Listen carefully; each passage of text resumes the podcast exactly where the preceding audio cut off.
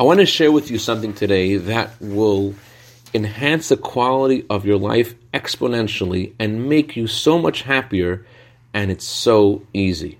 It's two words thank you. Good afternoon. There's nothing more we do as Jews than offer thanks. From the moment we wake up in the morning until the moment we go to sleep, we're constantly saying blessings and thanking God. In fact, the word Yehudim, which means Jews, can be translated as people who offer thanks. Once a week, before Shabbat, the Baal Shem Tov instituted that we should recite a chapter of Psalms, chapter 107, to thank God for all the miracles that God does for us, for us throughout the week, which mirror events such as crossing a sea, getting through the desert, surviving illness, or being freed from prison. And in that chapter, there's a verse thank God for his kindness and the miracles he does for people.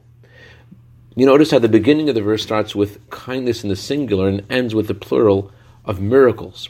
The Sfas Emes explains that the reason the Torah writes it this way is because it wants to give us a message. When you stop and you think and you focus on one of God's kindnesses, you suddenly realize how you're constantly surrounded by God's blessings and wonders. When you focus on one kindness, you'll realize how much more there is.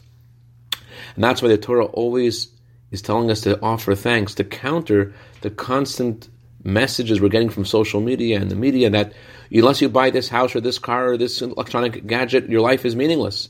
To counter that, that feeling of worthlessness, the Torah tells us always express gratitude to the people in your life and to God. I'd like to dedicate our minute of Torah today to Aaron and Ilana Yaakov Lev in honor of Aaron's birthday today. Aaron, may you have a year of bracha, vatzlacha, begashmis, Have a wonderful day of gratitude.